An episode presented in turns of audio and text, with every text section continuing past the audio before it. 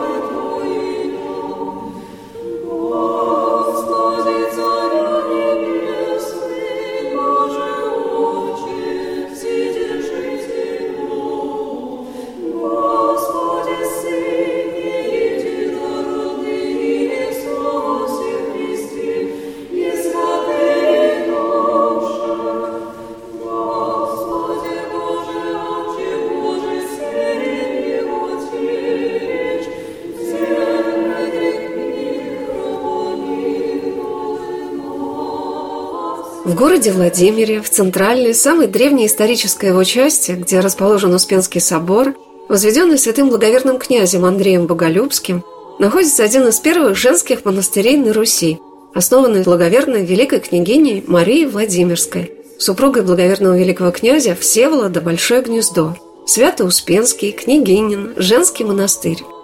Великая княгиня построила в монастыре Успенский храм и упокоилась рядом с ним в 1206 году.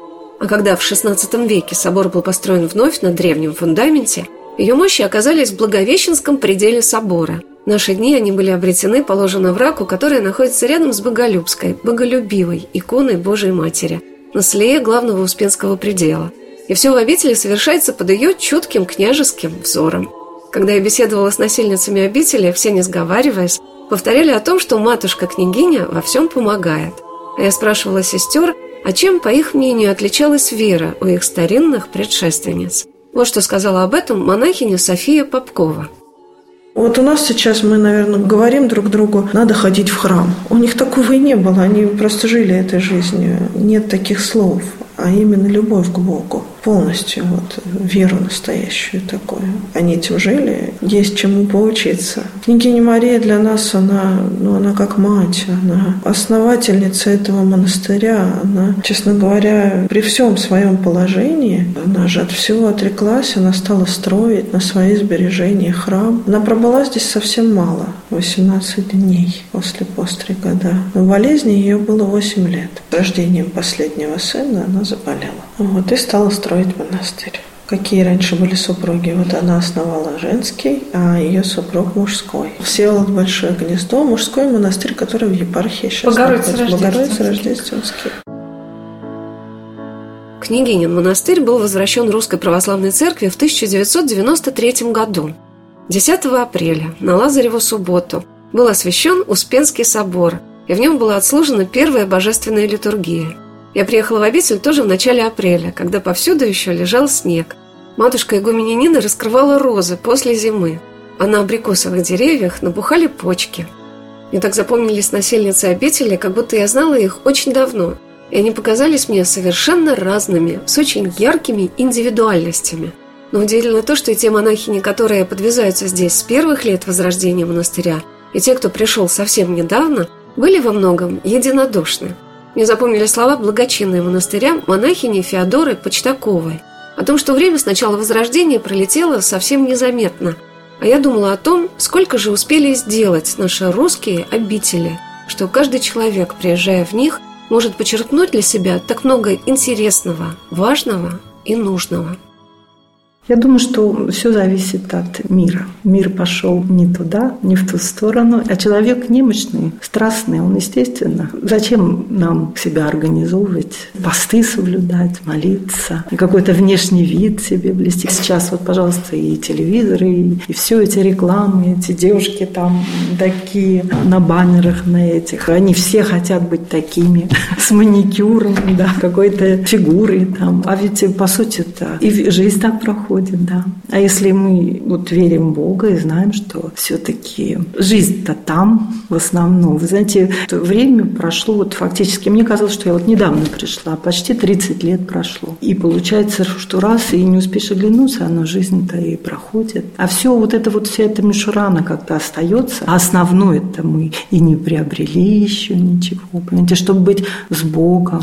Знаете, а кто здесь не привык с Богом быть там, даже если Бог захочет, он не сможет быть с Богом там. А ведь душа бессмертна. То есть, когда начинаешь говорить людям, многие отмахиваются, многие как-то несерьезно относятся к этому. А вообще, это достаточно серьезные. Спасение души человека – это очень серьезно.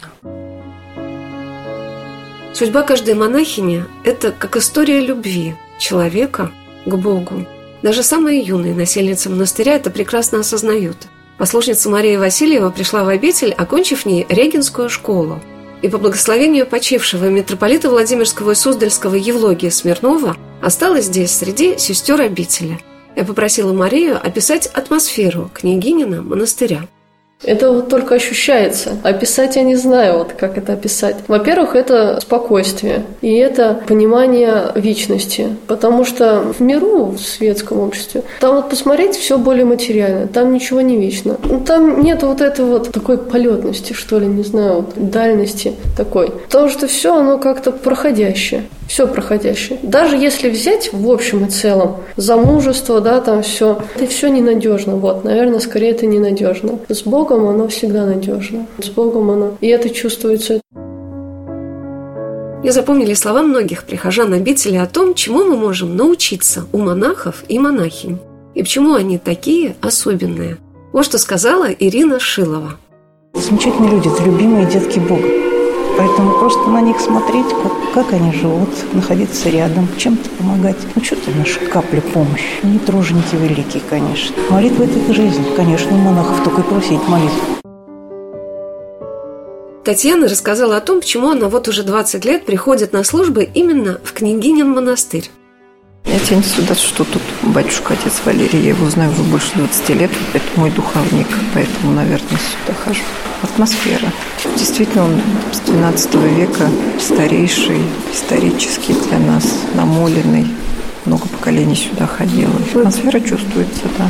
Как вы думаете, мы можем у них чему-то научиться? Хотелось бы научиться, да. А что, чего самого главного? В самом главном вере, наверное. Мне думается, что главная наука, которую осваивают монахи и монахини в монастырях, это наука молитвы. Я спросила монахиню Феодору, учил ли владыка Евлогий, который очень часто служил в Княгинином монастыре, их сестрами молиться. Вы знаете, молитве нельзя научить. Он говорил в основном, как нужно, какое состояние души должно быть, понимаете, при молитве. То есть, что через покаяние, понимаете. То есть, вот дело в том, что в молитве можно читать просто умно, понимать, да, о чем речь. Можно читать, и ты своими мыслями занят, да, что в основном мы и делаем. А можно приложить еще сердцем. Это сложно, но если это делать, то оно как бы, вот знаете, как вот у человека есть привычка что-то делать, да? То есть это войдет в навык. То есть и тогда эта молитва будет у тебя и ум, и сердце. Владыка всегда призывал как бы молитву через покаяние, то есть осознание, покаяние, внимание. То есть вот если это делать, совмещать, то... Дело в том, что молитву такую чистую даст только Бог. Но, во всяком случае, уж покаяться мы можем, да, попросить тогда. А уж как он даст, это уже от него зависит. Монахиня София тоже вспоминала уроки митрополита Владимирского и Суздальского Евлогия Смирнова. Опять вспоминая нашего владыку Евлогия, я очень благодарна, что он научил нас молиться. Как вот он нас учил? Этому не научить невозможно, только своим примером. Бывали годы, когда он у нас всю первую седмицу поста, и другие службы, приходил вместе с нами молился. Не как архиерей, а просто как человек. Он вот эти все... Наверное, ему было интересно, как мы это делаем, как мы служим, но в то же время он нас действительно учил, говорил, в каком месте какого святого читать, читать, как читать, где чтецу встать, где певчим встать, как петь тихо, громко, какие паузы делать. Все до мелочей, до самых... Я вспоминаю, вот до сих пор на каждой службе встаю, читаю, допустим, кафизму. Я вот владыка рядышком на кафедре. И на кафизме 18-й, когда служится литургия прежде священных даров, все встают на колени. Я помню, тоже встала рядом с ним. Смотрел на меня, говорит, а чтецу не надо вставать. Чтецу надо читать внимательно и громко, и внятно. Мелочь, но такая важная. И во всем. В алтаре порядок. Вот сейчас я... есть одно из послушаний моих. Смотреть за порядком в алтаре. За чистотой, конечно. Ни за чем другим. И смотрю, как он все сделал. Как он в нашем алтаре действительно все гармонично, все красиво, все правильно. Если бы не владыка Евлогий, наверное, мы бы многому такой красоте не научились. Как это важно, что все в русских монастырях возрождалось людьми, которые всю свою жизнь положили на то, чтобы сначала воспринять, изучить, впитать и передать другому поколению свои знания и опыт. Матушка-настоятельница княгинина монастыря, игуменья Нина Соколюк, радушно принимает всех тех, кто хотел бы потрудиться в обители. С надеждой ждет новых сестер, а мне казалось, что такого дерзновения, каким обладали первые насельницы монастырей, которые пришли возрождать их в 90-е годы, уже трудно встретить. Но что самое удивительное, ведь остались в них тоже далеко не все. Значит, это все же особое призвание, монашеское. Конечно, мы очень нуждаемся в притоке молодых сестер. У нас так много дел. У нас прекрасные сады, у нас огороды, у нас есть церковная лавка, чайная лавка для прихожан. У нас есть и библиотека, которая насчитывает около 7000 экземпляров книг. Пока что даже вот на сегодняшний день у нас не хватает сестер, чтобы выделить отдельно сестру на библиотеку, отдельно сестру на золотошвейные пока, пошивочные у нас тоже приходят. Приходит к нам одна хорошая, благочестивая прихожанка наша. Она шьет, помогает. Просто у нас и в пошивочной сестер нету. То есть нам руки очень нужны, сестры нужны, и молодежь. Такой прилив, этот заряд такой какой-то ревности по Богу, конечно, очень-очень было бы хорошо. Мне было очень интересно поговорить с юными насельницами обители. Послушница Мария Васильева поделилась тем, чем, по ее мнению, отличались первые инокини княгинина монастыря, великие княгини. Здесь упокоилась не только святая благоверная великая княгиня Мария Владимирская, но и супруга святого благоверного великого князя Александра Невского, инокини Васса, и его дочь княжна Евдокия, гробницы которых расположены в пределе Рождества Христова. Я думаю, конечно, да. Ревности, наверное, по Боге таком. Мне кажется, что да, потому что раньше оно все было так как-то основательно, и с большей какой-то ревностью это все было. С большей верой, что ли. Мы учимся вере в монастырях, а их насельники и насельницы берут в этом пример со своих предшественников и предшественниц, со святых. И, наверное, это очень правильно, когда идеалами для человека становятся люди, достигшие совершенства, хотя они и считали себя самыми большими грешниками.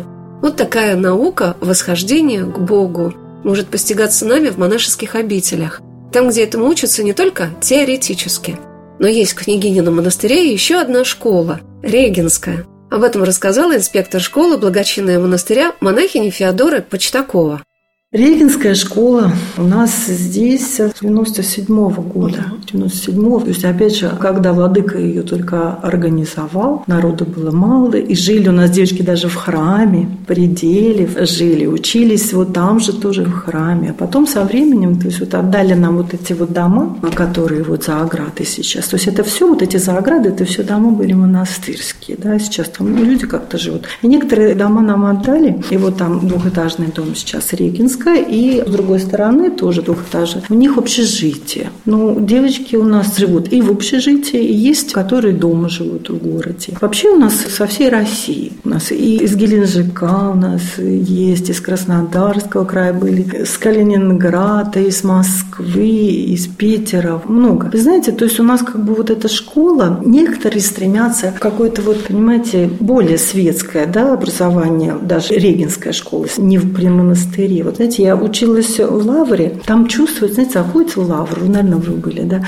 чувствуется дух, вот чувствуется преподобный Сергий, вот это вот дух, вот этот покров. И вот, понимаете, вот это вот все эти школы, они как бы вот под покровом вот Бога, да, Божьей Матери, и ты как-то себя собираешь уже как-то, и ведешь все. И вы знаете, очень важно, я считаю, что при монастыре школ очень многие девочки даже стремятся здесь и жить, и учиться, потому что все равно она будет под покровом Божией Матери. Мне посчастливилось пообщаться в этот день с учащимися Регинской школы Княгинина монастыря и с насельницами обители, которые ее окончили. Вот о чем рассказала Александра Воскресенская. Я с детства пела на клиросе. У меня отец священник, и я с детства с ним ездила на службу. У нас большая семья, 6 детей, я старшая. И папа хотел, чтобы я научилась всему уставу, пению, чтобы стала настоящим регентом, поэтому мы вместе думали, и я решила идти сюда. Сначала я хотела поступать, у меня были мысли в Троице-Сергиеву Лавру, но потом я поняла, что я туда не поступлю. У меня нет музыкальной школы, поэтому я решила поступить сюда, тем более это было недалеко. У меня мама с папой музыканты, мама преподаватель в музыкальной школе по гитаре, а папа с детства рос в такой среде музыкантов. Я спросила Александру, сложно ли петь именно в церковном хоре. Когда поешь в хоре светском, очень большое значение и в светском, и в церковном пении имеет какие-то нюансы, какие-то динамические оттенки, но в церковной музыке важно, чтобы до слушателей дошел смысл слов и чтобы они помолились действительно на службе. А в светской музыке главное просто красота пения. Вот смысл — это значит, и человек должен очень хорошо понимать смысл слов. А иногда они такие сложные, как получается вникать в смысл слов, какие-то у вас есть предметы тут богословский. Да, расскажите, у нас в Регинской школе очень много таких предметов. У нас есть, во-первых, церковнославянский язык, потом есть такие предметы, как катехизис, история Ветхого Завета, Нового Завета, история Вселенской Церкви, Вселенские соборы, есть история Русской Православной Церкви, устав и история богослужебного пения также есть. Все такие предметы, которые помогают понять историю нашего пения, историю музыки церковной и значения. Монахиня Феодора поделилась, что многие выпускницы Регинской школы поют и регентуют в храмах, стараясь донести до верующих и смысл, и красоту богослужения. Если они научатся уставу, научатся вот это вот пению, такого вот, понимаете, стройному церковному пению, какие-то богословские предметы, да? Да, безусловно, да. Дирижирование, музыкальное, сольфеджио, там, и фортепиано, все это. Я думаю, что они могут служить в храме и донести вместе с батюшкой, да, до верующих. То есть это чтобы было людям удобно молиться. И вот этот дух, мне тоже принимают, кстати, лаврское пение вот это. И как-то вот... Я хочу сказать, что вот у нас около 200 уже человек за это время закончили. Да. И они по всей стране. И надо сказать, что в основном они все у нас поют, регентуют в храмах. Александра сказала, что отношения между учащимися Регинской школы напоминают жизнь большой семьи, и некоторые учащиеся остаются в обители. Но у нас просто в монастыре Регинская школа открылась, наверное, через какое-то время после того, как начался восстанавливаться монастырь, почти сразу же. И у нас очень много монахинь в монастыре, послушниц. Они все когда-то учились в Регинской школе. Мать София, послушница Маша, мать Евгения, они тут учились. Много кто из прихожанок. И когда ты учишься в Регинской школе, даже в любом женском коллективе, как-то вы все так между собой становитесь как будто бы одной семьей. Вот. И потом дальше это тоже чувствуется, что даже отношение как не начальника и подчиненных у некоторых такое сестринское. А я подумала о том, что, приезжая в монастырь, мы попадаем как бы в большую дружную семью, и эта семья Божия. И поэтому нас так привлекает и согревает ее тепло, ее уклад, где все подчинено своим законам, правилам, где все так красиво устроено, где столько труда было вложено для того, чтобы попадающие в этот дом Божий люди получали радость, помощь, благодать. Монахиня София Попкова поделилась тем, как она пришла сначала в Регинскую школу. Я в монастырь пришла Поступила в Регинскую в 96-м, закончила в 99-м, а в монастырь пришла в 98-м. Еще доучивалась год. То есть пришли из мира поучиться регенству и решили оставить мир. А как так получилось? У меня вся семья верующая. Мама постриги, брат священник, тетя монахиня. И она была в Иерусалиме 8 лет. И следуя ее пути, мне он как-то был с детства очень дорог, близок. Я всегда смотрела с восторгом на ее жизнь. Но мы вместе с подругой ушли. У меня подруга еще есть, она сейчас в другом монастыре. Мы отучились, она на 10 лет меня старше. То есть, когда мне было 16 лет, мы переступили порог Регинской и пошли в монастырь сознательно. Нашли духовника, благословились у него. Такой выбор. Как-то Господь очень на сердце позвал, расположил. Было очень радостно. Много лет. Какая-то радость неописуемая. Такой монастырь наш необыкновенный, этот храм. Мы даже хотели с подругой выбирать монастырь первое время, где было лучше подвязаться, где молиться больше, подвигов больше, как-то слава о монастыре. Мы об этом монастыре ничего не знали. Нас просто перевели в Регинскую из епархии сюда. Первый такой набор при этом монастыре. Я поразилась красотой храма, сестрами. Очень дружная семья здесь. Матушка была, другая была матушка, постригала меня, матушка Антония, игуменя. Это чувство сложно передать. Такое понимание, что это твое. Ты здесь оказался, это большое счастье. Беседуя с прихожанами Княгинина монастыря, я слышала много теплых слов о том впечатлении, которое оказывает на них посещение обители. Что сказала Нина Дарсалия и Максим Тюпанов. Это праздник, это ощущение чего-то светлого, воздушного. Сейчас, когда говорят «Бог накажет», нет, для меня это вселенская любовь, которую мы из храма приносили домой и сохраняли до следующего похода в храм. Это просто невероятно. И опять, благодаря, например, нашему Княгинину монастырю и тому, что после того, как на покой ушел наш владыка Евлогий, он служил последние годы здесь у нас в монастыре. Не представляете, какие были службы. Невероятные. Невероятно долгие. Да, примерно пасхальные, ночные или рождественские. Мы уже на рассвете расходились. Мне запомнили слова духовника обители, протоиерея Валерия Дубовик, о том, чему учил и сестер, и клириков, и прихожан монастыря митрополит Владимирский и Суздальский Евлогий Смирнов. Владыка Евлогий, он такой, настолько был духовный человек, что он всегда был как-то над землей. То есть над этим таким каким-то, человеческим, что ли, над близкородственным. Был именно за союз души с Богом, и к этому он нас всех и вел. То есть он поднимался всегда над этим и нас хотел поднять. Но самое главное, это даже не сколько там именно эти отношения, такие мать, дочь, сын, отец, а именно, что Отец у нас небесный, и к Нему мы должны стремиться всей душой. Он этому нас и учил. Мне всегда интересно бывает спросить места, где я бываю, и вижу столько радости, любви, мира и красоты. А что же для людей, которые там живут, создавая своими трудами эту атмосферу, является самым сложным?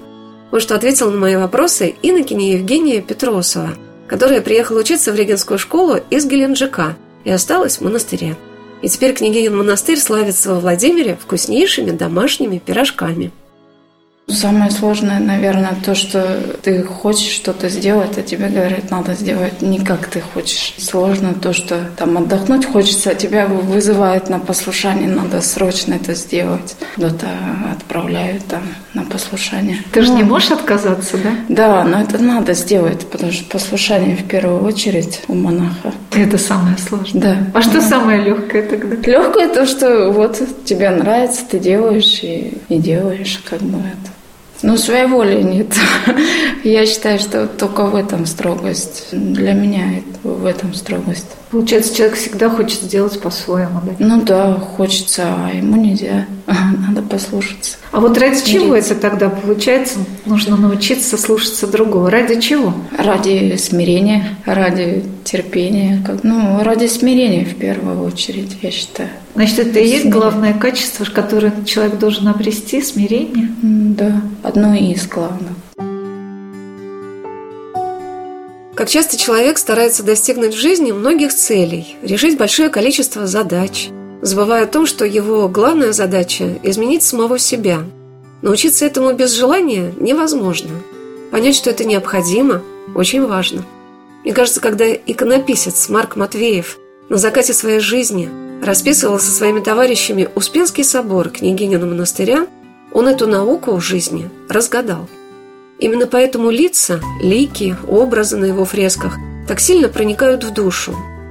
Каким станет для вас приезд в Свято-Успенский Княгинин женский монастырь во Владимире? Несомненно то, что он обязательно откроет каждому возможность увидеть или услышать обращенные к тебе послания неба. Так же, как хотел достучаться до сердец святейший патриарх Московский и всея Руси Иосиф в своем поучении, которое запечатлено в росписях Успенского собора. Потому что ответственность каждого человека, которому Господь что-то раскрывает, передать это последующим поколениям. Именно этому, наверное, хотела научить своих детей основательница обители, святая благоверная великая княгиня Мария Владимирская, которая является матерью и бабушкой, прославленным святым князьям на нашей земле. Ее молитва находит отклик и продолжение в наше время, собирая под своды княгининого монастыря многих и многих людей.